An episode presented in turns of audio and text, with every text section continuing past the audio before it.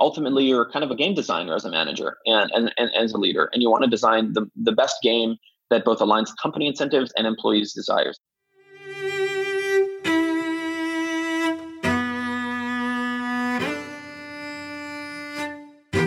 Hello and welcome. I'm Shane Parrish, and this is The Knowledge Project, a podcast exploring the ideas, methods, and mental models that help you learn from the best of what other people have already figured out. You can learn more and stay up to date at fs.blog slash podcast. Hey, before we get to today's guests, people ask me all the time um, saying, Why didn't you tell me about the newsletter you have? They're surprised to find it. We do. We have a newsletter. It's called Brain Food. It comes out every Sunday contains our recommendations for books, articles, documentaries, quotes, and more. It's become one of the most popular things we've ever done. There's hundreds of thousands of subscribers. It's free, and you can learn more at fs.blog slash newsletter. That's fs.blog slash newsletter. Most of the guests on the show are subscribers to the weekly newsletter, so make sure you check it out. On the show today is Daniel Gross, former partner at Y Combinator, AI expert, now founder and CEO of Pioneer. The time he was accepted into Y Combinator, Daniel was the youngest founder ever. Uh, we're going to talk technology, but not too in the weeds. We're going to compare being data driven versus design driven. We're going to talk feedback loops, video games, AI, sleep, optimizing your life, and so much more. It's time to listen and learn.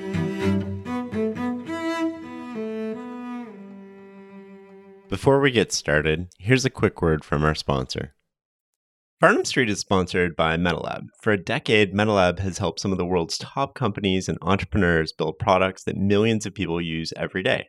You probably didn't realize it at the time, but odds are you've used an app that they've helped design or build. Apps like Slack, Coinbase, Facebook Messenger, Oculus, Lonely Planet, and so many more. MetaLab wants to bring their unique design philosophy to your project. Let them take your brainstorm and turn it into the next billion dollar app from idea sketched on the back of a napkin to a final ship product. Check them out at metalab.co. That's metalab.co. And when you get in touch, tell them Shane sent you. Daniel, I'm so happy to have you on the show. Shane, thank you so much for uh, having me. I'm delighted to be here. I'm a, I'm a repeat customer of yours. So I'm delighted to participate. One of the things that when I was doing research for this interview, which was some of the most fascinating research I've done for an interview in a long time, one of the things that you wrote was the most important skill you can develop is an innate sense of curiosity about yourself. What does that mean? Can you expand on that? Yeah, um, I think uh, the most interesting thing to me uh, is when when kind of looking at people that are hyper successful is not um, trying to kind of reverse engineer you know their current daily patterns or what they currently do day to day. Um, and it's not even to reverse engineer how they started. Uh, it's it's going even a level deeper and trying to figure out what was that catalyzing moment that led to kind of the positive feedback loop that then subsequently led to where they are today. Um, i'll give you an example. Arnold schwarzenegger mr olympia um, governor of california uh, I'll be back guy. That person really only gets started when he goes to a small gym in Austria and they give him a small award for kind of the the I think he did a clean and jerk really well. And that moment of kind of positive feedback uh, sets him going and propels him to you know to trying to win another small trophy and another small trophy and another small trophy. Um, and so um, that creates Arnold, which I, which I find quite fascinating. It's the small trophy that created Arnold. It's what kicked off this positive feedback loop. Um, and so, with curiosity, uh, one of the things I wonder quite a, a, a bit about um, is what is the way to kind of kick off the feedback loop in people that gets them innately curious and willing and excited and motivated to kind of explore themselves and the surrounding and the environment. Um, and ultimately, what Pioneer is kind of trying to do is provide that almost drug um, as, uh, as as as a service to millions of people around the world. You know, we want to start almost a, a movement uh, where people become kind of innately curious about themselves and follow their dreams a little bit more, uh, and and start kind of um, responding to that feedback loop. So, uh, you know, I think uh, a lot of what drives curiosity is is you as a human feeling like it's safe to go explore in a particular direction uh, and feeling like you'll be positively rewarded for exploring that direction. Um, that is to say, you can kind of envision your proclivity or willingness to be curious about yourself uh, as kind of your willingness to play a game, right? You're kind of trying to predict is it worth going down this path, being curious in this particular direction? Will I learn much? You know, if I'm vulnerable, uh, will I be hurt? Uh, and I, I, think the the kind of important thing is to figure out a systematic way of getting many more people to answer yes to that question. Uh, and so we could kind of dig into the 10,000 different ways one might do that and what that means. But I think fundamentally, being curious about yourself kind of means that you positively predict the outcomes of kind of taking some step forward. And I think the thing the world needs, um, for a lot of different reasons we can get into, is many more people um, that kind of end up doing that, that end up being curious about themselves few things that came to mind as you, you were saying that. The, the first is I'm wondering where your innate sense of curiosity came from. I mean, and the second thing is like so much of what we consume today, either online or through the education system, seems to be the antithesis of sort of like the safe to explore, the positive rewards for exploration, and positive in this case, not the dopamine response of sort of like reading this clickbait article, but like having an actual positive impact on your life. Can you talk to me a little bit about those? One thing uh, I think would be interesting to you and your listeners is, you know, so when you ask the question, um, how how did it all start with me? I think we as humans are are quite terrible at reverse engineering the neural net in our head. Um, much like it's actually quite hard within modern machine learning techniques for you to figure out that that individual thing you fed the neural net led to that specific result you want. It's kind of composite and and it's a soup. Um, and I kind of feel like when you ask me where did my curiosity start, boy, I don't really know that I could accurately answer that question. I could hypothesize, um, but I actually think I'd be better answering that question when looking at other people. And it does seem to be the sense of, to your point, getting some type of positive affirmation that it is okay to do a thing. Fundamentally, like you know, our, our brain is constantly making predictions based on what will happen if you take certain steps. Uh, and so, you know, you will feel great if you eat the chocolate bar. Um, you will feel maybe great if you go work out. You'll feel great if you talk to this person. You'll feel bad, you know, if you put your hand into the fire. And so we're constantly predicting the environment. And curiosity is a, lot. a lot of curiosity um, is about cultivating uh, a situation where you positively predict the outcome of following some type of thing. And this is kind of brings us to your second point, which is um, the world where we're in today is there's a shortage of positive feedback, especially positive feedback to the right people. Um, it is scary, in my opinion, to read the amount of stories where greatness really started when someone kind of accidentally gave positive feedback to another person. You know, maybe right. you got an email from someone you admired. Maybe you got um, a smile from a girl.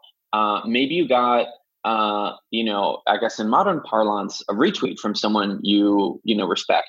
And then something really interesting happens then. Humans, you know, ultimately, I think we're, we're tribal species. We have a collection of people we admire and we respect.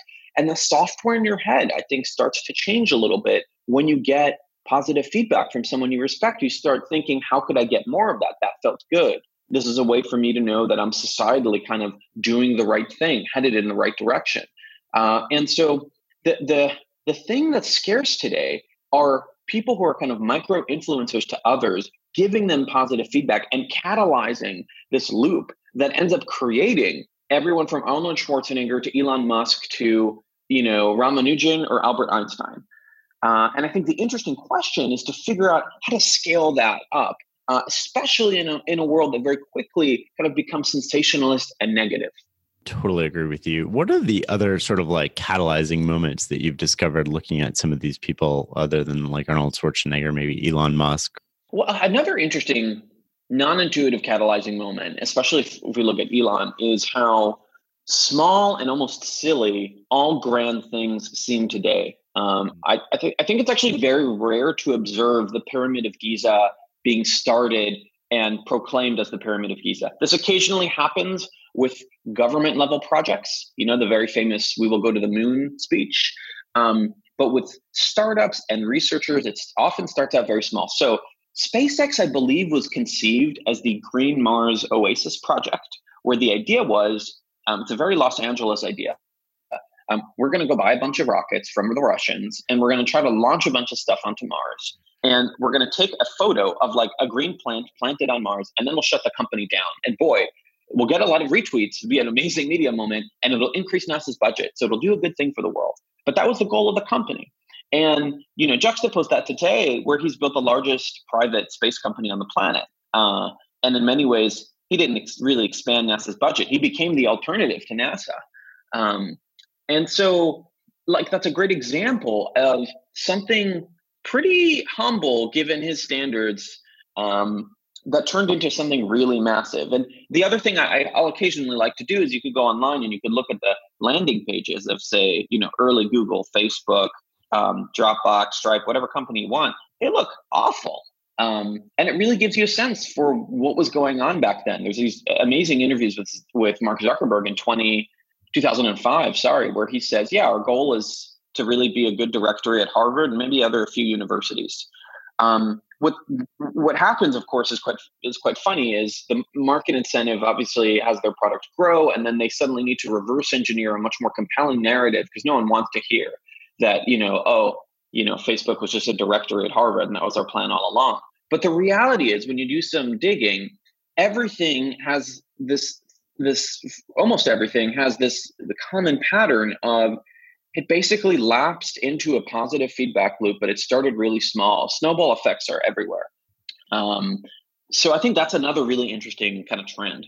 Well, what sort of feedback loops do you keep track of personally? Like, what's your your personal sort of like metrics that you you look at, or what sort of guardrails do you put in place to get quick feedback so you can adapt yourself? So I think a lot of people uh, are interested in kind of individual things, say I would do, uh, very specific stories like what time do you wake up? Uh, you know, what do you eat? Uh, you know, what's your workout regimen? And I think um, I think that that that is actually the the wrong message to send because I could tell you what time I wake up. Um, but the more interesting thing to me uh, is uh, the fact that I am obsessed about optimizing this thing for an outcome. Uh, and that is, I think, the, the takeaway um, that I think more people should be in the business of. Self experimentation is actually more important than the results because um, the time that I wake up is pretty individualized to me. I think a lot of, I happen to today, I wake up very early. I think a lot of people do much better if they wake up much later. In fact, you know, if you would have caught me five, six years ago, I was, I was def- definitely um, uh, uh, in the camp of, of waking up as late as possible and staying up as late as possible. And I built right. all these rationalizations why I was that way. And my grandfather told me he was that way. And so I suddenly built up this whole, you know, obviously false theory about it. But well, those variables might be like individual, though. Are the things that you track? I mean, that's what I'm really interested in. Like, what mm. are the sort of things that you're tracking? Doesn't matter like what time you wake up, but you track what time you wake up because you want to keep track of your sleep quality. Uh, what are the other things that you you sort of like keep tabs on?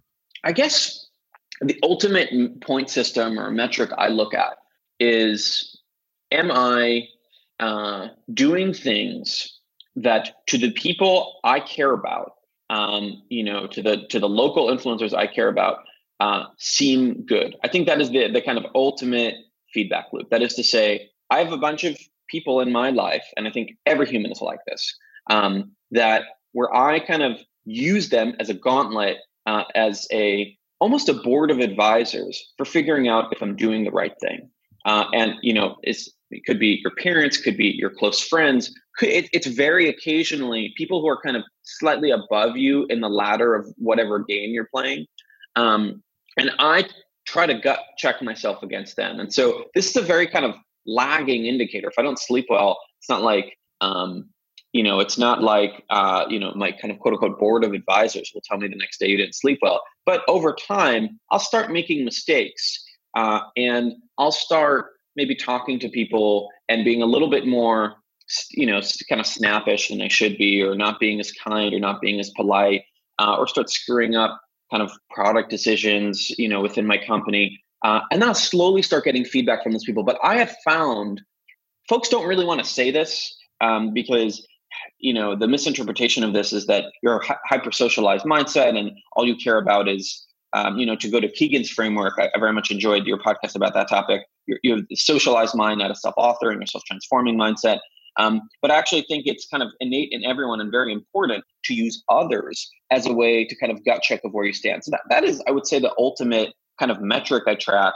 And then the weird thing about pioneers we are literally trying to operationalize that metric into a point number and kind of put it in software um, in an attempt to have it reach more people. Talk to me a little bit about Pioneer. What, what do you guys do? Uh, where did the idea come from?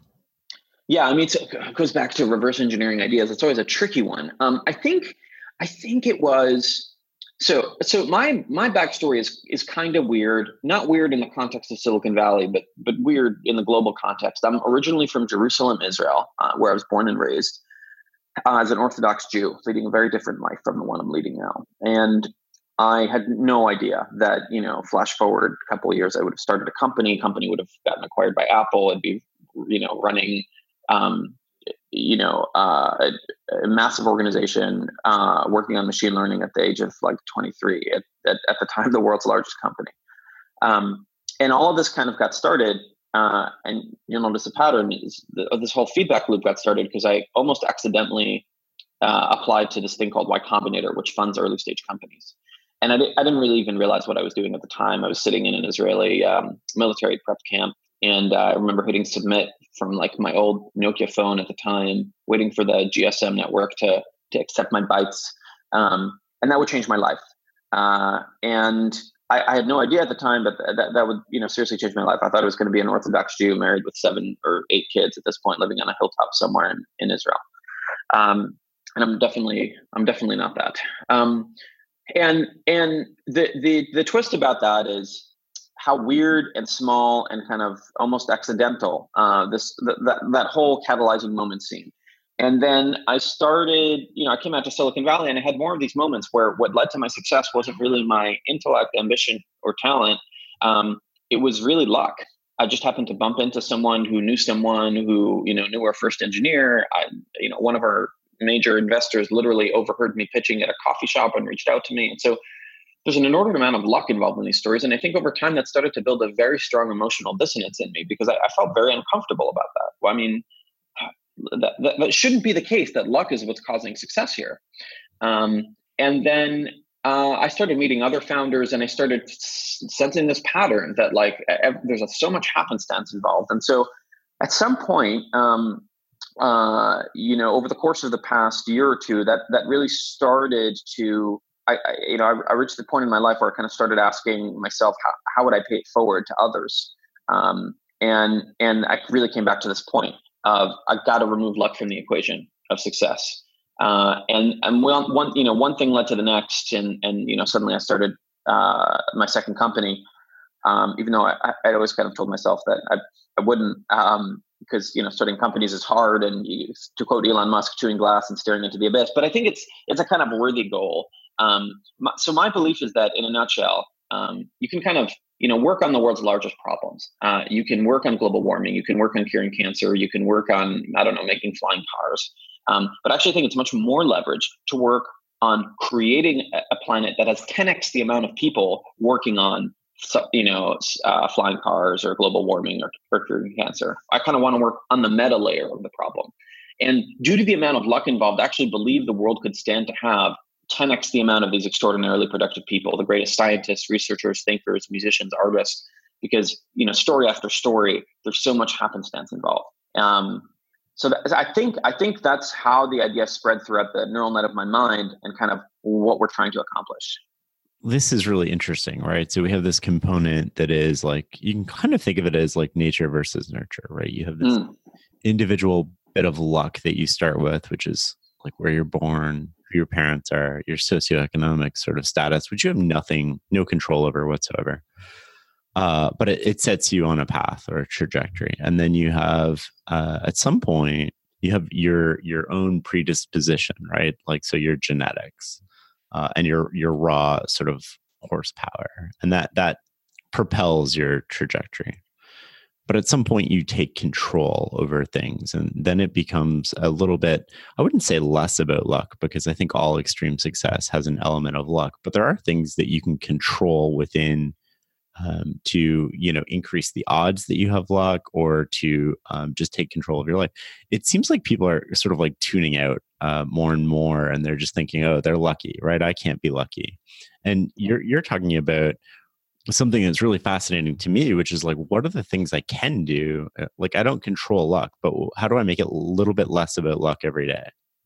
I, th- I think that's right um, i mean you want to uh, set up a world where kind of you kind of want a mixture, right? You want to be able to continually kind of improve where where you are uh, in a in a fairly linear fashion. Um, and, and, and, in many ways, these are the goals I think companies should be seeking. Um, that is to say, continuous improvement. And this is where you know tracking metrics, figuring out what other people think, you know, what, what whatever your rubric is, that that's important. And then you also constantly want to have this background thread 20% of your time, 10% of your time, whatever, where you're trying to be incredibly opportunistic and up, like seeking opportunity and in many ways being lucky are kind of the same thing. And what I mean by that is um, the the the trick to basically becoming more lucky. And there was a, a cool study about this a while ago. Is um, uh, you, you, you can actually increase your odds of, of luck in the world. You know, you, you don't even really need pioneer. You just have to do this interesting, hard, psychologically hard task of number one, kind of walking around the planet with a metal detector. So you have to constantly be listening for opportunity, um, even if it feels psychologically uncomfortable to pursue that opportunity. And then second, and this is the trick I think most people, including myself, could could do a much better job of doing. You have to learn to act on it when it fires. You know, when that metal detector fires and and that weird opportunity comes up in front of you, the thing most people do is they go back to their local maxima and they they they um, they don't explore. They they continue exploiting. Can you? Is there an example that comes to mind as you're thinking about that to make it more tangible for people? Yeah, I mean the the super uh, emotionally resonant one for me is you know for every time I there was about ten times I landed on Y Combinator's website or someone sent me an article about it where I self edited myself uh, away from applying. You know that's not for me. That seems weird. You, you, you got to understand my context. I mean I'm I'm literally sitting there on a very clear trajectory. You know to kind of serve in the Israeli army and kind of lead a life in Israel, and this is like a you know, Bur- you know, Burning Man, California, you know, startup accelerator thing. Yeah, yeah, very weird and remote. Why would I do that? Um, but at some point, I just decided to go for it. I, I really don't even understand why. I, I, I think if I think about it a lot, and I and I and if and if I treat myself as an observer and kind of interview people who knew me back then, I, I really thought it just wouldn't work, and so I thought it'd mostly be kind of funny to it to give it a shot at the bare minimum. Um, so I think the that that for me was the moment where I, I broke out of my exploit framework of just like let's climb the existing kind of leaderboard that I'm on and let's try something totally different. Um, and it's it's very interesting to draw this parallel actually between um, what we're talking about now, which are kind of personal frameworks for self development, uh, and the struggles companies go through. Because I actually think there's a lot of parallels. Um, there's a trend in Silicon Valley today of being incredibly data driven, uh, and you know, kind of the meme uh, and by data driven, I mean, you know, for um, for context is you collecting a lot of metrics about how people are using a product and then just trying to improve those metrics over time. And, and there's this funny meme or story of, you know, Google got to the point where it was A-B testing shades of blue. You know, they could not get into a room and just decide what the best blue should be. So they constantly experimented with micro variations until they landed on the best shade of blue. Um, and I, I actually think companies more often than not uh, tend to be over data driven because it's the easiest way to kill the conversation is to say let's just a-b test both options. And that gets them stuck in a local maximum. What they actually i think would be in the benefit of doing is is doing one thing apple was le- is legendary at which is saying let's let's take a break from the current metrics um, and let's just try to envision some type of blue sky idea. Let's not even collect data about how it's going to be. Let's use our intuition and taste to just make a decision and go for it. And this requires just like in the personal context a lot of bravery i think uh, and a lot of psychological uh, safety and belief in yourself to kind of go for it. Um, but that's how you get the iPhone, you know, and that's how you get in, in, its time the iPod. You can't really collect metrics around it. Your metrics are telling you to just improve the Mac.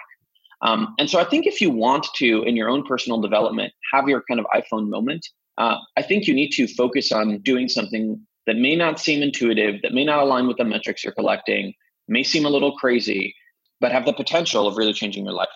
That's really interesting. As you were saying that the, the comparison between Google and Apple where you used to work and how they go about solving business problems. What happens when those people compete? How do those business models iterate over time? Well, it's always interesting, I think, to view really everything in life as kind of an emergent property of the system.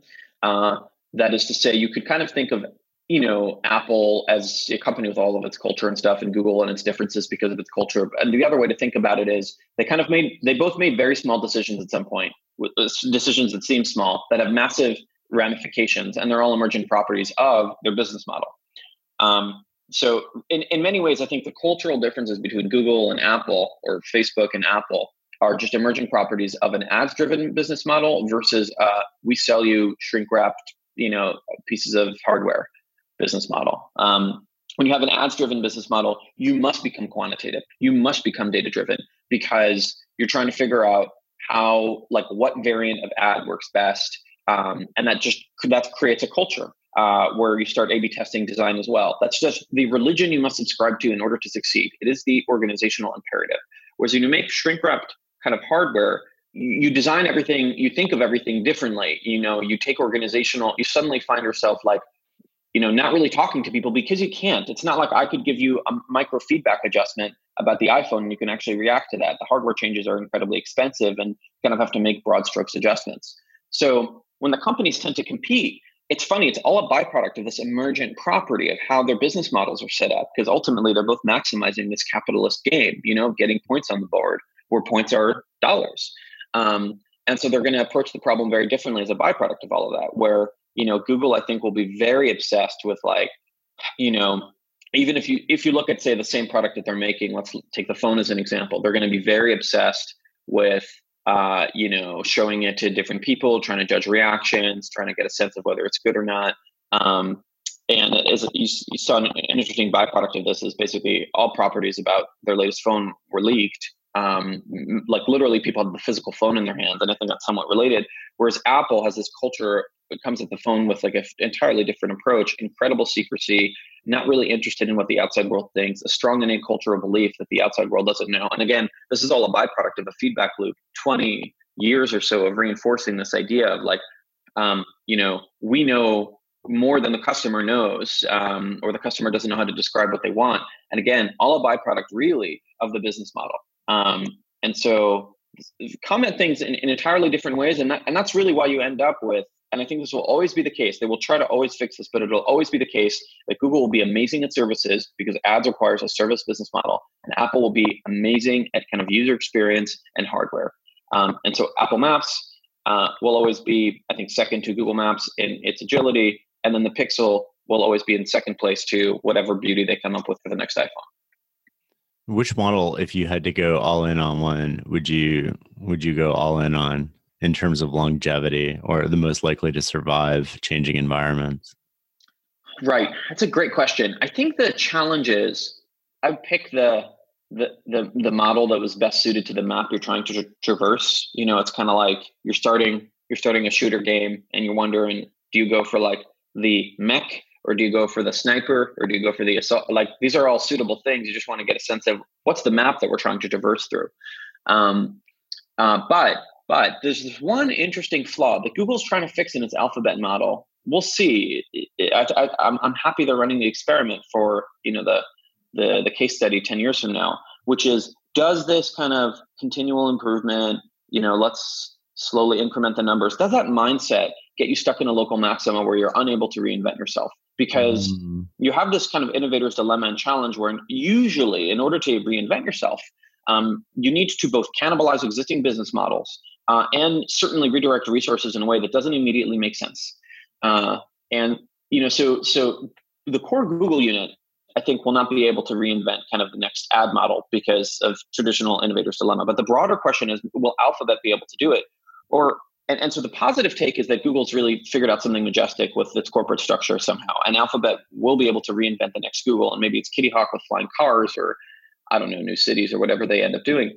The negative take is, um, you know, humans have a tendency to just repeat experiments that already failed, which is probably great as a concept, but like the corporate structure won't really matter much. Resources will always get directed to sustaining innovation. And they will get disrupted. They will get disrupted by some by Magic Leap, maybe despite having invested in it, um, or by some other unknown thing. Um, so if I had to pick, I'd actually be much more optimistic about Apple merely because um, they have reinvented themselves once or twice, if you if you believe iPod and iPhone are distinct moments. Um, so like it's just proof that it was possible um, with far less resources than they have today. Um, but that's also my personal preference, having been there. So you know, consider me a tainted audience. To to what extent do you think the ability to reinvent yourself is cultural in the sense of the business model, or, or cultural in sense of the people working for a company, versus the actual business model? As you were saying that, it strikes me as like the Google model is really good for incremental innovation, whereas the Apple model, at least on the, the local level, is really good for possibly going from zero to one or step changes. Or maybe I'm thinking about that wrong. Am I? Um, no, I, I, think you're right. I mean, they they managed. They went from bankruptcy uh, to not, uh, and then they obviously went from you know success to success between uh, the Mac, the iPod, the iPhone, the iPad, um, uh, and obviously you know a large question mark looming over all of their heads now. Um, and so they have they have been the mythical phoenix rising from the ashes multiple times, reinventing themselves. Google um, has business lines that are incredibly important that are not the core product, but they did buy them. So, you know, I, I actually believe it's kind of a tangent, but I actually believe YouTube is more important to Google than web search if, if mm-hmm. they're thinking about it properly. But that's an acquired asset. Now they nurtured it properly, but it's an acquired asset. Um, Facebook is is kind of similar, where obviously it's it's popular knowledge now that Instagram is kind of more important than the core product. Uh, but again, it's an acquired asset, and so um, you know, I think that uh, I think that it remains it remains to be seen. You know how how it'll play out between these guys. But um, I do think the approach of having confidence to not really look at the data and go into a little corner and just you know restart from scratch is I think a, a very strong moat Apple has. Uh, in addition, a kind of another interesting cultural property about Apple is there's constant constant paranoia and fear of going bankrupt because because the company almost did that once, uh, and and I think that built a lot of strength uh, it's in many ways in, in scarcity uh, where where you build culture. Uh, it's not in an era of plenty. And one of the ch- most challenging things I think for Google and Facebook's culture is, you know, they really stuck a toothpick into the sand and had a massive oil well come gushing out. Uh, uh, whereas if you look at a company like Amazon, they had to struggle for a very long time to succeed. And I think it's the struggle um, uh, that that really makes you successful as a company uh, whereas if you have the curse of plenty very early on, it's just it's really hard to develop that right organizational muscle uh, in order to be successful. And you see this in people too, right? I mean, it's really hard if you're the child of a billionaire to be successful too, because it's. I mean, you, you, you're you're there's no reason your muscle should be strong if there's no gravity. Can you walk me through why YouTube is more important than search to Google in your mind? Yeah, I can't. I can't, I can't just like move on from that. Too. Gotta... Yeah, yeah, yeah. It's it's it's a it's a really big underrated deal. Um, and I I happen to I'll put this out there. I mean, I happen to believe that Pioneer, uh, obviously, I mean, given what I'm doing, is is the most important thing to work on. The kind of meta problem of creating more more geniuses with with kind of cheap interventions. But the only other thing that tickles me is just running YouTube end to end. Um, I think that that is an incredibly important job. Here's why. Um, First, the reach is incredible. Um, I was in Africa over the over the week of Thanksgiving, and me and a couple of friends were there, and um, one of my friends is constantly asking, cleverly, constantly asking every single person if they watch YouTube. I think we found, and we were in remote locations in Ethiopia, uh, and and uh, and around Africa and Rwanda as well. I think we found out of dozens of people we asked, we only found one person, and I mean this is seriously remote. This was like in a church this was the guy responsible for like a church that was built in the 12th century in the middle of nowhere in Ethiopia. I, th- I, I, he may have misunderstood the question, but he didn't watch YouTube. Everyone else did. So the reach is incredible. Um, and, and the reach is bigger than kind of Google uh, search results reach. Second, um, I think one of the re- things that explain this is you could kind of view the, the written word uh, as a temporary blip actually in human communication, where we did not have a way to transmit the spoken and seen words of people globally. So what we did is we minified everything. We compressed everything to this format where you write stuff down. And so now you can distribute kind of learnings and insights from people. We, we kind of now can say, thanks, you know, Gutenberg seems great. Um, we can actually go back to the way we started, which is by listening and watching people. Um, and this is one of the one of the kind of ancient reasons why I think you see the sudden rise of say podcasts, uh, as well as stuff like YouTube. It kind of goes back to what we started with, which we're much better at. The fidelity that you get from talk from watching a video of someone is much higher than text. Actually, I think the right analogy may be that text is just different as opposed to better or worse, but it just goes back to what we've already had. So that's the second reason. The third incredibly important reason is that YouTube is proactive and Google is reactive. So when you go to Google, you come with an intent, and they have to satisfy that intent. Um, I, I, mean, since they made this fix in 2012, where they tweaked the algorithm a little bit, and we can talk about that in a minute. YouTube has really become a destination. YouTube used to be the the link you follow from your Facebook feed, but it's now a thing you go to, and they drive your intent. Um, because when you go there, you don't exactly know what you want. You know, you want to be entertained, but suddenly you know you're watching one video after the next and that algorithm is really driving what you're watching what you're thinking. Uh, and so i find it fascinating that you know the, the person controlling that i'll admit i think they're probably optimizing for the right thing and they're very smart and they have the global context in mind but i mean they could create and eviscerate countries if they wanted to create civil unrest all by these these micro adjustments to what gets shown to you given the fact that you watch one video. One one fall, uh, final kind of note on that is i think you're evidence of this is you're seeing the rise of these what I would almost think of as quasi spiritual leaders that are really emergent properties of YouTube. Jordan Peterson is a great example. Um, Jordan Peterson is, you can imagine the world basically has YouTube is a massive fuzzer um, where people are trying every possible permutation in terms of communication style, oration, content, um, language. And what emerges is the best and the most addictive and the most interesting to listen to. So you have suddenly, you know, a Jordan Peterson emerge, and he's a, a byproduct of that platform. And I'm not taking an opinion on whether, you know, his his teachings are good or bad. I just think he's a really interesting figure in that sense, and I think he'll be the first of many more to come. So yeah, I mean, I think YouTube is is is the most one of the most important technology platforms going on right now, if not the most. Let's zoom out to this algorithm change a little bit here.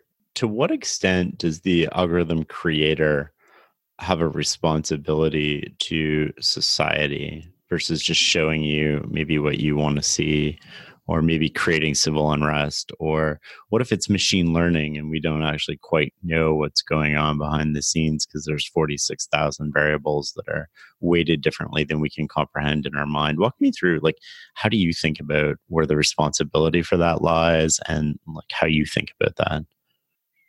Yeah I, I think about it uh, a little bit in a weird way, which is so as if you start a company, um, again, you're you're kind of starting a game, and you got you start with zero points, and you try to get as many points as possible. That's just how the game works, and the points are dollars. And so, a lot of people view this as wrong or evil, but I actually think that my view on it is it's created everything around us. It's created the podcast app that you're, you know, that that you're using or listening to. It's created the table in the room that you're in, the light, whatever. So it's a wonderful way to get people to do things. Um, the problem is it has a short-term outlook. I mean, this is I, I basically think I think you can trace almost every major problem that we have in the world today to the fact that capitalism has a very short-term outlook. So it maximizes for what is good today, not what is great 10 years from now. And so the Hershey's company gets rewarded for selling you a chocolate bar that makes you feel good in the moment, but may give you diabetes long term, you know, shorten your life and incur a massive cost, a massive societal cost. Um, and in many ways, you know, this is obviously the chatter with Facebook today is they're optimizing for engagement and optimizing for ads. Um, and again, you click on something because you were curious about it. So like that was a good dopamine hit um, or serotonin hit. And it was obviously bad in the long term because, you know, it, it creates um, creates a society which is incredibly reactionary. Um, so I think the main question is twofold. One, how is it is, is it possible to fix this in a systematic way? Um, is it possible to develop an incentive scheme which rewards long term uh, thinking as opposed to kind of short term reactionary stuff? Um, a, a, variant on capitalism. And two, um, how if not? And I'm optimistic you could do the first, but if not, how do you develop? How do you create or sell into organizations the cultural confidence to break away from the kind of video game. Um, and I was at first increasingly or ever pessimistic you could do this because um, I, am kind of like a systems thinker, and so I don't, I don't, I think all actors just follow the laws of the system, really. Um, and so, you know, I don't think you can break away from the laws of the system. And I don't, I don't get offended or angry at people for breaking away. Again, it's just the, the system that they're in. You got to fix the system, not the person. Um, but uh, while I was at Apple, this was before the whole Cambridge Analytica Facebook debacle, um, I noticed a very strong or- organizational tilt towards privacy, towards customer and user privacy. And I got to tell you, I was in the room. I was a little bit of the the devil here, where I, you know, I was in charge of machine learning, um, which obviously needs it today, although this may change over time, but today machine learning needs a lot of data to succeed. And I'm thinking, uh, I can point very clearly to ways where this will hurt our products. The fact mm. that we don't necessarily have all the data that we need, and the fact that Google will be able to get to market first on very, very specific, particular things. And the cultural response was customer privacy is a right. We got to go there. And and it's easy to say this today because it you know they they uh, the the bet paid off if that makes sense. The the short that they bought, you know, the, the stock ended up taking. But back then, it was very, very unclear that this is the right bet. And I remember release after release, the, the, the internal meme was um, we're going to make a big deal about privacy, and that will be a selling point that will counteract the fact that this thing may not be as really good at X, Y, or Z. Um, and I, I remember thinking, gosh, you know 2013 14 no one really cares about this. Um, you know private i remember these all these articles privacy is over everyone all the millennials are giving their data to facebook. And it turns out it turns out and and i really believe this genuinely came from the leadership's like just it was a boy scout level emotion that it was just wrong to collect data uh, in certain situations uh, and it really paid off over time. So this is kind of getting to that second point. Can organizations break away from the kind of a capitalistic imperative. I guess I observed one example of it, um, but it really requires, I think it requires a very strong leader, like incredibly emotionally strong, and a sense of plenty. Like, I don't think this would have worked if Apple was about to go bankrupt. You had to have a sense that everything's okay and we can still win in other ways. That's a really interesting sort of like connotation to to businesses in and of itself, right? If you look at professional coaches, there's also a parallel where if you don't have to worry about your job or getting fired, you can do things that other coaches who might be on the bubble can't do. Uh, and so if you're Apple and you you have hundreds of billions of dollars in the bank, you can take a stance uh, and let it play out over time. Again, to your time scale thing. So you're still playing the capitalistic game but now you're doing it in a way that's harder for people to copy um, and you're doing it in a way that is leveraging your sort of strength to to maximize the odds that it pays off. I, I think that's right although we, it would be interesting to paint that the contra in kind of interpretation of all of this which is there are plenty of carcasses in, you know in the closets of capitalism of companies that got too big too fat, suffered innovator's dilemma, and now they kind of exist, but they're petering away, petering away into the abyss, or they're truly gone. You know, your HPs, your IBMs, whatever. Um, and I think that actually stems from having the autopilot uh, work a little too well.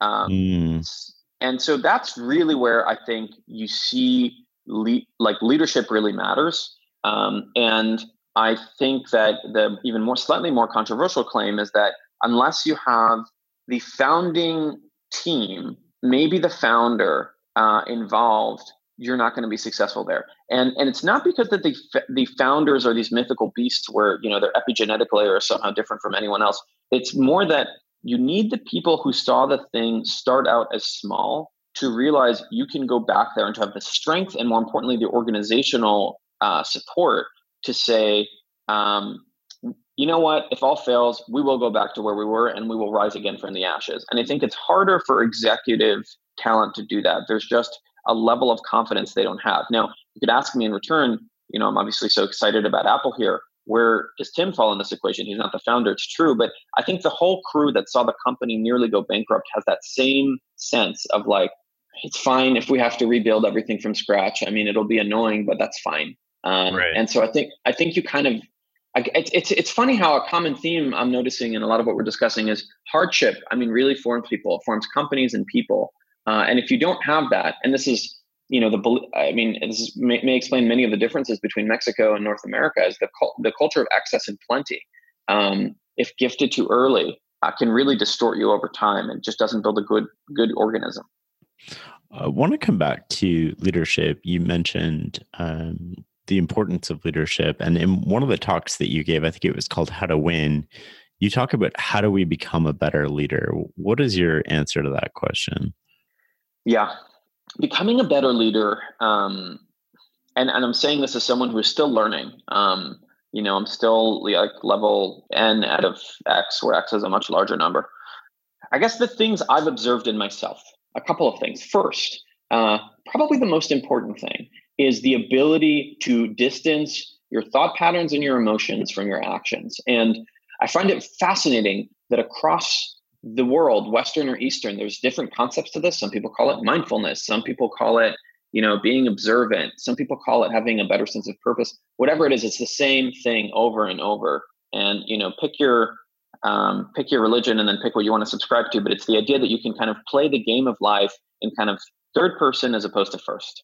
Um, that is incredibly important for the very simple reason that you're going to have good days and bad days, and you're going to be sitting at some point in a one-on-one with someone and it's going to be a bad day and they're going to deliver you some bad news and you're going to have to react appropriately you're going to have to press the right buttons um, uh, in terms of the actions you can take uh, that uh, that cause the right reaction um, and i think you got to be you got to be able to observe yourself in the third person to do that so practically speaking this means thinking a little bit less um, gosh uh, i am angry and a little bit more i am sent i'm feeling anger and i don't know exactly how i got better at that. It could be aging, it could be meditation, um, uh, could be get just getting feedback from people on it. Um, but that is probably the number one thing. Like if you if I if you just have that, I think you will become a better leader because everything follows from there, right? So if you now know if you're able to di- to step away from the frame for a moment and say, I experienced a lot of anger today, you can kind of ask yourself why, and you can start fixing that. And so everything, so many positive things lead from that. So it's that's one very important thing. Um, the second is it's somewhat related, but not. I think it's the ability to kind of figure out when you're just being very when you're acting out of insecurity. Um, I think a lot of bad leadership comes from very deep insecurity. And it's funny when I'm in a meeting and I see someone do something like that, and you know this could mean something like they, they feel the need to be very pompous and kind of talk about some achievements they have, or they feel a need to cut someone off, or they become very neurotic and, and kind of paranoid.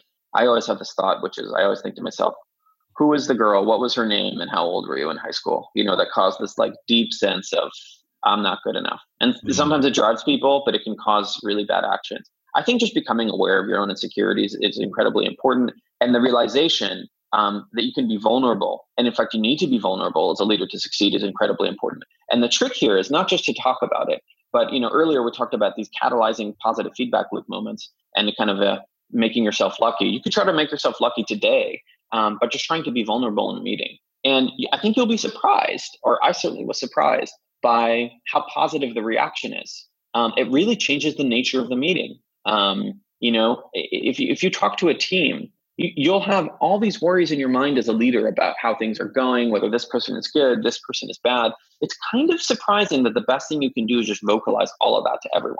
Um, I think I think um, early leaders have a tendency to bottle it up again due to insecurity and fear that things won't go well.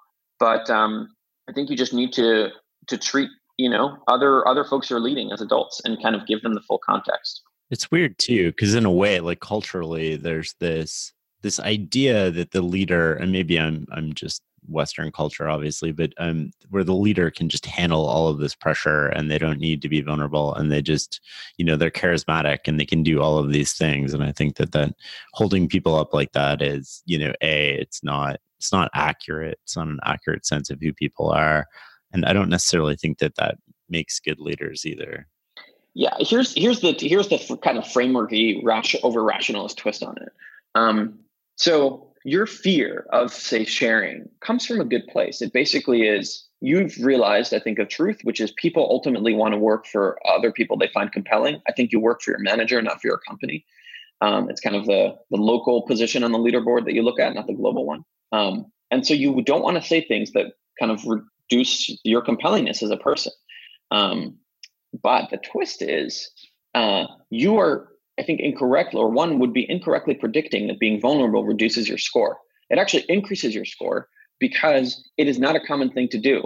Um, and if you use the right words, it's actually an incredibly, incredibly rare thing to do to kind of be both vulnerable and inspiring at the same time.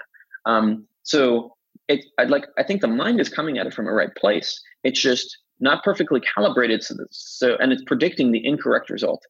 And and and one final thought on this is it is helpful to think back a little bit and reverse engineer the leaders you look up to. What what is going on with them? I, I it wouldn't surprise me if a common theme is they, they kind of say what's on their mind. So we have third person, not first. We have acting out of insecurity. What else would you add to that? Um, I think another really important um, thing is especially people when when kind of being thrust into positions of leadership very quickly for the first time tend to drastically overwork themselves. Um, and I think this is coming out of either some internal psychological narrative they have, so the chip on the shoulder thing. Again, I always wonder what her name is, or comes out of um, this this kind of machoist mindset that um, the way to get as many points on the leaderboard is to uh, just input, basically, just be at the office all the time, work really hard, hundred hour work weeks, and um, in many ways, this isn't wrong. Like that, that is true. That is somewhat inspiring that you're in the office on the weekend, and I will pull and I will punch a little bit above my weight because, gosh, you're doing it. I might as well too. Um, it gets wrong when you start taking it to the point where you start making foolish decisions. Mm. Very specifically, I it gets wrong when you start not sleeping well. I like I think the fact that we don't talk about sleep all the goddamn time uh, is is going to be one of the largest changes of say 40 50 years from now and more and more science comes out um, you know just kind of like i view pioneer as kind of working on the meta problem to curing cancer or global warming or uh, you know say civil unrest in the world. I kind of think the meta problem to productivity is just to focus on sleep. That is the largest needle mover. Imagine if i told you there is a nootropic out there that you could take uh, that will i mean improve your performance not 5% but like 10x and that nootropic just takes eight hours to activate and it's called sleep and good sleep uh, good high quality sleep. And that means different things for different people. If you're gifted with that weird gene fnss where you can sleep four hours a night that's fine. If not you should sleep as much as you need to sleep. I think setting alarm clocks is wrong. Um, uh, and so the third practical tome here is i mean take care of yourself. No, no one's going to tell you to take care of yourself so you should. Uh, and very specifically just sleep. I, th- I, th- I think if you start making foolish decisions or you know not having empathy because you're you're irritable and tired your points decrease. You know people think you're less impressive. Um, here's the fourth thing i would say that again the fourth kind of uh, leader piece of leadership advice um, that's changed in me and i don't exactly know why is is a sense of real empathy towards the people that you're working with. You actually need to be innately interested in their lives and problems. Um, I think a big thing that helped me here is I just realized that learning a little bit more about someone's story, personal story, uh, could actually really help me understand them and motivate them to, you know, um, have a great job. Ultimately, you're kind of a game designer as a manager and, and, and as a leader, and you want to design the, the best game that both aligns company incentives and employees' desires. And the real way to understand people is kind of through this deeper substrate level where you actually become a, genuinely interested in them and you have to you have to really imbibe that as a concept otherwise you can't really develop empathy empathy is not it's not like weightlifting where you can force it uh, you it has to really innately come to you and, and and the way to to me is just realizing actually figuring out what this person's upbringing was like and and you know uh, their relationship with their parents and how their day has been today that could really help me understand them uh, and I, I I'd suggest you just give it a shot and see where it takes you that's really good advice. Um, switching gears just a little bit here. How do you feed your brain? Like, what do you read? How do you mm. read it? Uh, is it books online, long form, short form, podcasts? I mean, you listen to the Knowledge Project. I'm sure you listen to other podcasts. How do you consume information? And like, if your brain is a pattern sort of recognition machine, how do you prime it with intelligent preparation in advance of encountering those patterns? that was really like one long-winded question. no, no, no. It's a it's a it's a great question, and I think it's it's it's, it's interesting to ask the hypothetical. Um, is optimizing your food diet more important than kind of optimizing your mind diet? Um, uh, and and I wonder if the answer is no. I wonder if the main needle mover is like optimizing your brain. Because um, I actually find if I want to get myself to do something that is hard, uh, I actually read books about it, and and the brainwashing effect of books is actually quite strong. Um, you know, many people talk about the length of books and the fact that the content is repetitive and books should be shorter. That way, people would read more. But I actually think the potency of it is that it's long and the narrative is repeated over and over and over and over again. I'll give you a very small anecdote. I um, used to be, still am addicted to running long distances, multiple marathons a year, that type of thing. And as a result, developed, um, you know, the uh, the body that all long distance runners have, which is incredibly weak. And so at some point I got frustrated with that and I wanted to get into weightlifting. And the question became not like, how do I weightlift, but how do I really get interested in weightlifting? And it turned out the, the solution was, um, I guess, one, surrounding myself by uh, an environment, you know, where, where for other friends weightlifted, but two, importantly, just reading a couple of books about it. It really changed things for me. I started like it changes the ROM in your head, um, the kind of background processes, if you will.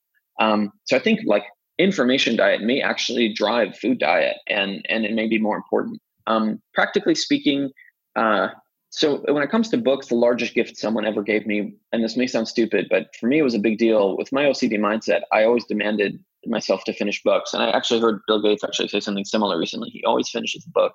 I could not think of worse advice. Um, i think the main goal is to be reading a lot uh, and if you find that yourself caught in a rut discard it. There's an infinite number of books and you will probably die um, before you manage to read them all, unless we really cure human longevity. Um, so I would, I like, I, I try to read as much as I can uh, in any format I can, and if the book's bad, I immediately discard it. I basically will cycle through any inform any way of getting long form content. When I'm exhausted of one, I will just cycle to another. So if I'm too tired to read a book, or it's actually it's interesting. People say too tired to read a book. I actually think it's your too your brain is too active to read a book. At least that's what I find. There's too much chatter. Um, I will listen to a podcast. I listen on flights. I just listen to podcasts a lot. I find the best form of in-flight entertainment to be um, noise canceling headphones, an eye mask, and a podcast. That is great. And um, when I run, I listen to podcasts quite a bit. I try to be very careful of my usage of Twitter. I, I do subscribe to this narrative that it is kind of chocolate. You know, it's really good in the moment, bad long term. Um, the practical hacks there are not, of course, willpower hacks. Those don't work. Um, because uh, you're fighting against a system. You have to get, have to build your own system in defense. So um, I have enjoyed and uh, turned on and enjoyed all the the kind of time well spent features in, in the new iPhone. Um, but I just I keep my phone uh, outside of my bedroom if I can, definitely away from bed. I oh another interesting tip. I know I said I wouldn't do practical tips, but I'm quite excited about this one. Is I I turn on the, the color filter on the iPhone. It's quite useful. So everything's black and white um, which makes it just far less appealing. It's kind of like huh. I don't know what would be the equivalent of salting your chocolate, although that probably makes it taste better. But you get the idea. That's your um, default is black and white. Black and white. Um, now, yeah, I, I, it has some interesting uh, kind of side effects, but I find that super compelling. I, I do that on my desktop as well, black and white. Um, and it just makes everything a little bit more bland, which is kind of what I want. It helps me accomplish my goals. I obviously live with do not disturb turned on. I think, I mean, I, I just, I, I don't think uh, people should be. Al- I think the the problem is the social cues for calling someone are much more different than barging into their face and shouting at them. But that's what I experience it like, you know, when my phone starts vibrating. Right. So um, uh, I uh, I live with do not disturb on. I try in terms of the genre of content I read. I guess I very much believe what I said in earlier. Whatever is interesting. Um, I tr- and and not really limit myself. I do try to um, I do try to interest myself in fiction more than nonfiction. Um, I actually think fiction has a more potent effect on your mind that's just a little bit harder to track in terms of how you think, mental models, how you kind of view the world. Uh, and this, I think, reduces as you age. It's interesting to talk to people about the books they that you know. If you ask someone what's what's the best fiction book you read all time, very frequently the answer that you get, the common trait is it's books that they read when they were kids or teenagers. And you reread that book as an adult and you're like, this isn't that good. Ender's Game, it's fine. It's not great. But boy, when I was a teenager, it changed my life. And I think that's because fiction books inject information at a much deeper level in your mind about how the world works. Uh, even though it's fictional, you, you kind of get lost in it. Um, and it really changes your view on how the world works in a way where you're not when you're reading a nonfiction book, I think if if you're kind of a disagreeable rationalist person, you have this this uh, judgmental mindset where you're constantly judging and thinking, well, is that true? Is it not? Whereas fiction kind of slips right below that, slips right below the brain blood barrier, if you will, uh, and really enters your psyche at a deeper level. Now, as you develop more and more models about how the world works, it becomes less and less potent. Hence why you know Harry Potter is really only useful to read if if you're a child. Um, but I still think I have a little bit of neuroplasticity left in me. I hope um, so I'm trying to read as much fiction as I can while while things are still fresh. So it's a, a little bit about my information diet. Um, I could rant about this forever, but that's the yeah. I had a couple of questions out of this. One was, I mean, just to geek out a little bit, what noise canceling headphones do you use? Um, so for flying, I think you want the um, Bose. I think it's the EC uh, QC20s. Um, they're in-ear noise canceling headphones, and the benefit of those is you can fall asleep with them, um, which I find much better than the over-ear ones. And then um, I also have a cheapo Bluetooth, you know, headphone thing. I don't think they're noise canceling though, um, but uh, that that works well for me. I I I felt very uncomfortable buying the Bose headphones in the first place at two hundred dollars, and so I I did not allow myself to buy really any other noise canceling gear beyond that. I do think if I were to upgrade, I think Shure makes a even better in ear noise canceling model that hmm. would be interesting to explore. Uh, and walk me through some of the fiction books and the mental models you've got from them recently that sort of like stand out in your mind as something that's had an impact on you. Yeah, um, one thing it's I'm now realizing this as I'm talking to you, but it's very evident in Pioneer itself is in Ender's Game. Um, one thing that really blew my mind, and I only realized later in life, but it really re- kind of reconfigured my mind is, and this is somewhat true in Harry Potter as well. The children are in charge. Oh yeah. Um, and I'm sure it's not the first time um, you know this has been done in literature, but th- that really gave me a sense of the fact that I had a lot of you know independent autonomy and authority if I just wanted to ask for it. I'm reading Ender's Game with my kids right now. Oh man, that's what you're doing your job as a parent. That's that's a delight. It's it's fascinating to to watch them uh, and see this sort of empowerment as they you know realize that this kid effectively like saves the world, right? I think that's right. I, I and sadly, I don't know what your opinion is on this. Other than Ender's Shadow, um, the series goes very quickly downhill. Yeah. Um, the first one's really good. I always wondered why, but that's a, a, conversation for another time. Like what what what went on in Orson Scott Card's mind that kind of just stopped at some point. Um, um, uh, so that that was a big one for me. Um, Harry Potter was a, a, massive one for me. There's there's a lot of fascinating things going on in Harry Potter, and I might do the literary analysis now. The mistake that people make with Shakespeare, which is read into it more than J.K. Rowling intended, but um, that's fine. Oh, you know, one incredibly important thing I think in Harry Potter is that I took away from it is the strength of made up tribal bonds. I mean, here you have four houses kind of competing with each other and all these things, uh, and it's totally made up. Um, and and the other fascinating game mechanic is the, the the randomness of the sorting hat. I find really interesting. You know, the the sorting hat is a thing that decides what house you go in in Harry Potter, and no one can really figure out how it works. People spend forever reverse engineering, and people build their identity based on where the sorting hat selects them. And I have kind of always wondered if the ultimate truth there is it's totally like you know random um, mm-hmm. spin of the dice, and that and and and what's happening is people are emerging as different. Everyone's kind of the same. They're emerging as different based on the house and the myth um, surrounding that house that they get selected to. Um, and then you become part of that tribe, and you have to signal to that tribe you're part of it. So you you signal the virtues of that tribe. And the longer you signal it, the more you become it. That's that's very very very true. And and and the the component that aids in this, which is kind of another thing I got out of Harry Potter, is just games. You know, they have all sorts of games that they play, notably Quidditch. Um, and and the games are a very interesting way to reinforce tribal bonds mm-hmm. um, because uh, games are simulations, right? So the outcomes are not catastrophic or fatal. If you lose in Quidditch, it's not like you know you die. Um, so it's it's a helpful way to kind of uh, embellish tribal bonds, and certainly see this, you know, uh, you know, outside in the in the world today. I mean, it's it's it's kind of weird. If you're an alien species, you know, you, would be arriving here and you you'd, you'd be watching a soccer game or a football game, and and you kind of wonder, especially when you realize the magnitude of it, why are you guys doing this? There's no, there's literally no purpose in soccer. But humans are obsessed with this concept of if we can agree on the rules beforehand, um, we can all play a game together. Um, and that will kind of be fun because it'll reinforce tribal bonds, you know, one team versus another. Right. Uh, and, and exploring that through Harry Potter to me was, was really, really interesting. I like that a lot. One, one question that's related to sort of like how we feed our brain is how do we go about changing how we think? So when I've observed what's causing me to change how I think, it's it's been occasionally. So so the you know one common answer here is that it's you know um, read different books and try to view things from the other side. I, I my mental metaphor for that is like reading a book in terms of changing how you think is you you got these two rocks, two flints or tinders or whatever, and and there may be a spark, but it won't really catch flame. Um, it's hard. Like a book's a good starting position, but it won't catch flame what's the largest thing that's caused me to change my opinion or, or, or thoughts on, on things at a very deep level is really the environment and in particular the people I am surrounded by. Um, the people you are surrounded by will rewrite your brain, whether you like to or not. And I certainly have noticed myself both in political affiliation um, as well as like answers to things like nature nurture. It's the micro influencers, and I, and I mean micro in the sense that these people are not globally known, but they matter a lot to me, um, or I think highly of them. And there's something cool slash scary where when a micro influencer or someone you respect says something to you, um, I think you are no matter how disagreeable or analytical you are, you are you eat it a little bit faster than you would anyone else. Um, you you know, and the same thing is true for people in your tribe. You consume information from them with a little bit less of a firewall than you would anyone else.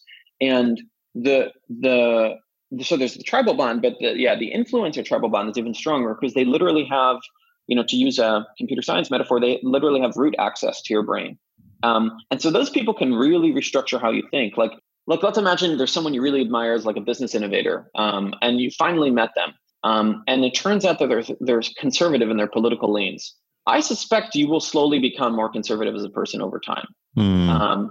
and you won't realize it in the moment. But like one thing will lead to the next, and especially if you remain in touch with them, they'll send you content that's conservative. You'll read the content. Suddenly, you're finding yourself getting more conservative, and this works in all sorts of directions. So, I think in general, we walk around the world and we have a pretty strong firewall set up uh, against things other people say, or most of us do.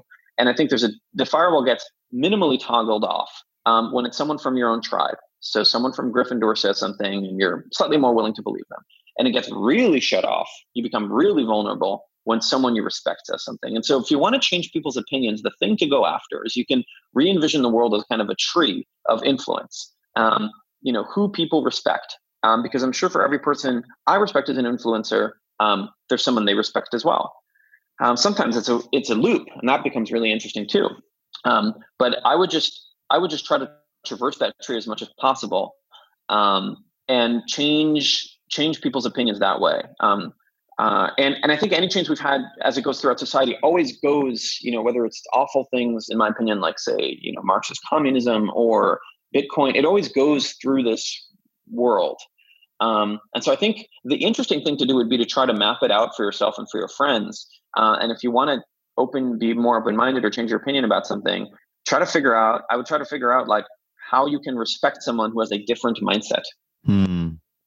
Have you had any problems doing that? I mean, when somebody thinks just totally 180 from you, how, hmm. what, what do you do internally in that situation? Well, okay, so there's the um, there's the kind of uh, what would this be? The Kegan um, self transforming mindset um, action of well, you're actually willing to you know instantly reform or have their views, you know, kind of chew on them, process them, and then spit them right back out. Um, and I would say, you know, it would be ideal to work towards that. I'm, I'm, I'm certainly not there. I, I try to find um, interest, intrigue mm. uh, in the other side. I think that that is a, a, better exercise for my brain. And so sometimes all I can end up doing, this is a little bit of a cop out, I end up telling myself, let's try to, again, envision this person as an emergent property and figure out how did you develop that opinion? Like, again, what, what happened to you that led to you spitting that out today? And and that at least can let me empathize with them or understand where they're coming from a little bit. It won't necessarily mean I adopt it properly, um, but it's at least a half step that's interesting is, is to somehow get interested in how they ended up with their opinion. You know, I basically, I, I don't think there are, I, all actors are locally rational, even terrible ones like Adolf Hitler. So it made sense to them what they were doing at the time. Mm-hmm. And it's an easy thing to just call them evil. But I think the more interesting and important thing, if you really want to suppress that evil, is to understand how that seemed normal to them. And so that's what what I try to do when I when I hear a, an opinion I don't agree with. The other the other interesting thing you can do is you can try to meet people who you respect and talk to them about things that are different from the area that you respect them in. So, uh, you know, if you talk to someone you really respect in business about their political affiliation, um, that could be an interesting way to shift your mindset a little bit. Because if you if you buy my hypothesis that whatever they say you're slightly more in tune to believe, then suddenly you'll end up you know eating up their political stuff just because of their business affiliation, and vice versa. Like if you find them, I don't know, if you meet someone you really respect because their opinions in art and you talk to them about business, that may change, you may surprise yourself on how much of that changes your views as well. I like that a lot. A while ago, you tweeted out uh, looking for information about how to make major life decisions. I'm wondering what sort of framework you landed on for major decisions.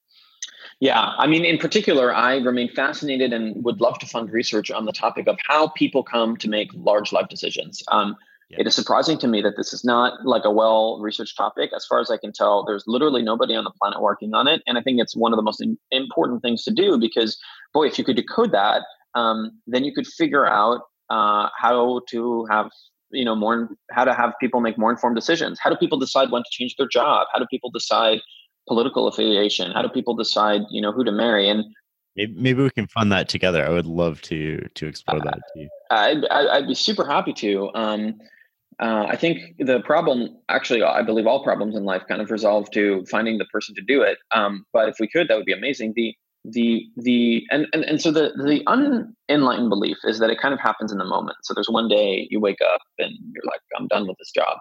The I think more nuanced view is it's a com- composition of a bunch of different things. So if you if you take career decisions as an example, um, I think it could very well be that when you reverse engineer why Bob decided to quit company X and move to company Y, it actually happened three months prior because he was at a dinner with his friend and his friend casually mentioned how much money he's making. And it's more than what Bob was making. And it turns out that that's been chewing in his head for literally three months until the opportunity came up. So it's not that the recruiter at the new company deserves any credit. The recruiter is just like a fuzzer. He's trying all the people, all the combinations, all the algorithms, and he happened to hit someone who's primed. Um, so the priming was you know you kind of viewed someone in your tribe kind of doing what better than you slight position slightly higher on the leaderboard than you uh, and you kind of over time that started festering in your head. You know it goes back to that wonderful uh, chris nolan film inception where i think there's that you know scene where dicaprio is like an idea is the ultimate you know virus or something. Um, so that's one possibility.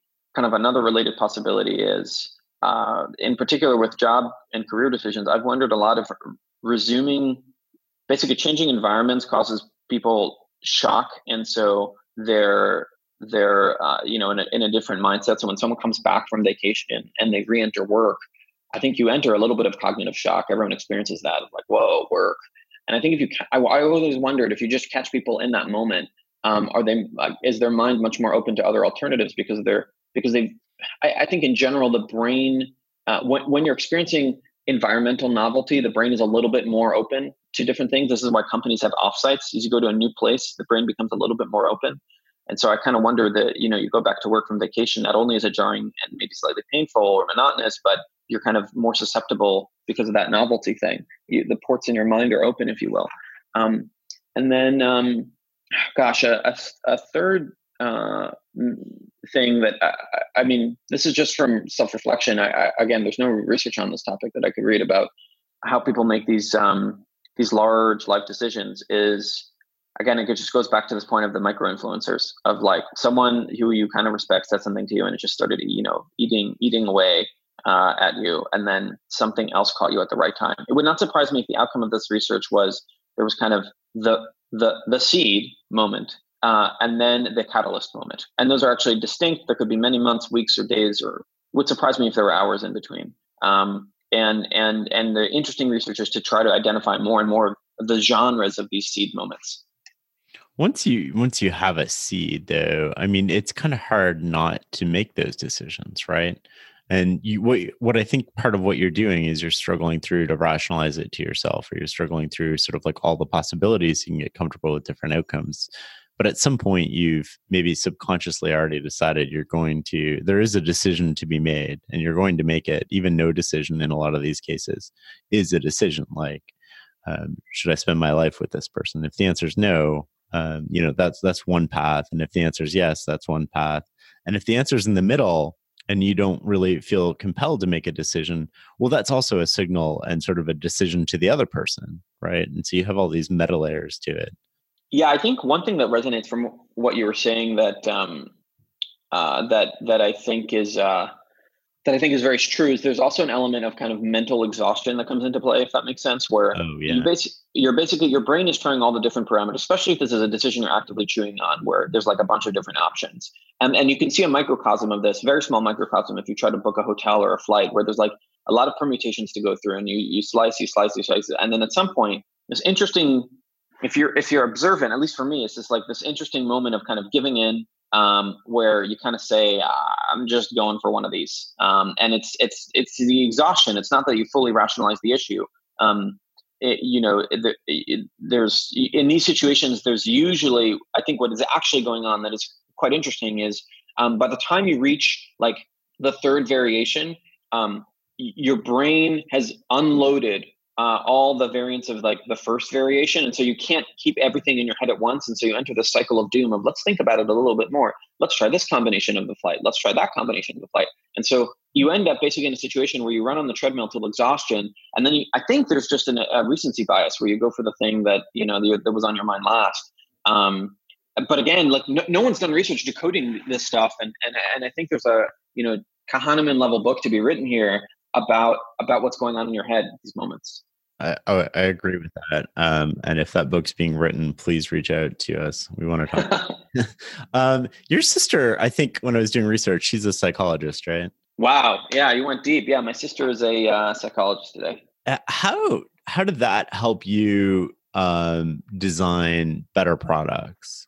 How did that relationship with her and that sort of knowledge of psychology that you guys chatted about help you um, yeah, that's a good question. Um, I mean, my sister was always uh, running experiments on me. I remember, I think when I was like five years old, six years old, she would repeatedly ask me to draw maps um, of from where we were to how we would get home, because I think there's a lot of spatial development that happens at that age that she was curious about. Um, and so, being subjected to uh, basically being the guinea pig um, of of someone uh, certainly enlightened my mind to how my mind was changing as a child quite a bit. Um, uh, and if if you think we have no agency as humans, and you know, there's just like some mumbo jumbo in there in our DNA plus environment, and and and uh, and we kind of are on autopilot. It's kind of interesting that I ended up building um, component and software that has an incredible, uh, I, I, hope, fairly deep sense of uh, human psychology as well. I mean, Pioneers, I think, literally equal parts kind of software and psychology in terms of you know the different psychometric profiles we use to select people and um, how we motivate people. So there's a lot of human psychology there. So it's kind of interesting that um, from our same, maybe it's all genetics, right? We kind of ended up doing the same thing as adults, although mine has a software flavor to it and hers has a research flavor to it. Right. Um, the you know the the the thing that is top of mind for me um, when building anything that maybe from her, it's always hard to reverse engineer where these things come from. Is um, the idea that that um, what the person wants uh, really really deeply wants is not often like what the organizational imperative that you're building is. Um, i'll give you an example gmail. Uh, gmail is a product suited for communication but ultimately when you open up a session of gmail there are like things you want to accomplish. Um, and I do not think Gmail works with you to accomplish its, that goal. I think it works to accomplish the organizational imperative goal, which I mean, I'd imagine they have some KPIs around email sent or engagement or how often you use it. Um, what you want is you want to open up Gmail and you want it to like ask you what are the things you need to get done. Uh, you know, which may be answering like four emails instead of staring at your inbox. Um, and instead, what you're greeted with is a, a UI which has a lot of red in it, which you know calls attention constantly to your brain bolded text so that you have to like pay attention to all the new emails that have come in a refresh button so you could continually get dopamine hits and you know the odd circumstance you happen to get a new email from people um, and it you know tricks you into working on on the pseudo productive goal of answering a lot of email which is not what you really want and so i think it's really important when building software to like figure out the human's goals and try to align that with the organization's goals um, and and i you know, I, I think those are often only Venn diagram overlaps. Um, they're not perfect. Uh, and I, you know, certainly being surrounded by someone who was innately interested in like the human psyche uh, has kind of reformed my thinking around that quite a bit. Do you have any other siblings? Yeah, I have. Um, uh, we're we're four total. Um, so beyond that sister, I have another two siblings. Um, and um, one uh, has her hands full with her family, they have five kids, and then uh, my brother is, um, studying law. Cool. Uh, I think I, w- I want to end on a bit of more personal, uh, sort of deep philosophical question, if that's okay. Sure. Yeah. Well, now I'm intrigued. well, what's happiness to you? What does happiness mean? Uh, happiness to me is flow. Um, I actually think the thing all humans are seeking in life. And this is kind of a weird way to say it because we usually use different words. you know we usually use words like meaning fulfillment but i think it's flow i think you want to be in kind of the there's this russian psychologist that defined the zone of proximal development um, where you are uh, learning just the right amount like you can envision um, a game and if the game is too hard you're getting too much negative reinforcement it is uninteresting to play because there's no novelty there uh, if the game is too easy there's no novelty there and so you know, my goal eh, for me to be happy, I need to be in flow as much as possible. And I try to design my day around flow in terms of when I schedule meetings and when I try to just do work where it's me versus versus a laptop. Um, I try to design my day in flow in the sense that, you know, the difficulty of what I work on, um, you know, if I have a massive problem that feels too hard, I very much try to break it up. I want to be in flow as, as much as possible. And, and I find that a very interesting side effect of the human condition that it seems like the thing we pursue um, more than anything is the ability to forget our mind as opposed to kind of be in it. Because when you're in flow, you don't notice time flies. You don't really have right. a sense of self. Um, but that that to me is happiness. And um, if I if I can if I can get flow with a sense of um, with a sense at the, at the at the end of the day, I somehow move the needle on the planet. That's kind of the ultimate goal because um, I think cheap flow is accomplishable by everyone in the world um, by just playing video games a lot. Um, and I actually think it's, um, you know, everyone talks a lot about UBI. I, I think that's the, the, the, finding kind of meaning and satisfaction and novelty is the more important thing. And I think, you know, video games are one way of getting that. Um, uh, but the challenge with video games is it's hard to make the case that they're, you know, that you're improving the lives of others. And I certainly think I have a little bit of a privileged situation here where, you know, I happen to be born in the 21st century in Silicon Valley and I know how to write software and hopefully not be totally awful at motivating people um, to write software as well. And so like that's a little bit like being a merchant in Venice, you know, in the 17th, 16th century. I have like the right skills at the right time. And so I have a responsibility to kind of pay it forward. And so dream is to find constant flow as well as work on something that improves the lives of others. And my hope is that with Pioneer, um, I can do that, like both in the style of work. You know, I, I you know, we we hire people that are fun to work with, and um, I end up working on things that provide me flow, as well as you know, dramatically reshape the world. Because again, I actually think the the underrated thing to work on is not to, to, to try to build AGI, not to try to work on cancer, or fix cancer, human longevity, or global warming, or any of these things. I think it's to try to create 10 times more people who work on those things. So if I can, if I can find flow while doing that, I'll be really, really happy. To be an enabler. As you were talking about that, um, the, the game thing keeps coming up. I mean, you're, you're Silicon Valley is one of the hotbeds of the world for talent. It's not the only hotbed. It doesn't have a monopoly on it, but it's fiercely competitive. In the same way that you know wall street is super competitive and attracts really type a high quality people who put a lot of effort and time and sacrifice a lot of things in order to try to achieve their goals whatever their goals are. One of the things that strikes me that possibly separates successful people and unsuccessful people in these endeavors is obviously luck but one of the things that we've talked about today is flow. Do you think that that's accurate? And what else do you think separates successful people in these environments of you know rife gladiatorial competitiveness? Um yeah my belief is okay what separates success is sadly there's a component in that that i do think is uh, kind of luck by uh, you know birth. Um uh, you know I, I i will never be seven feet tall. It's kind of dictated by my genes. I can certainly modulate and i can certainly stunt my growth by you know uh, uh, not eating properly as a baby and as a child. Um, but there's there's kind of a band, and I think that that is also true for one's ability to you know reason through complicated problems.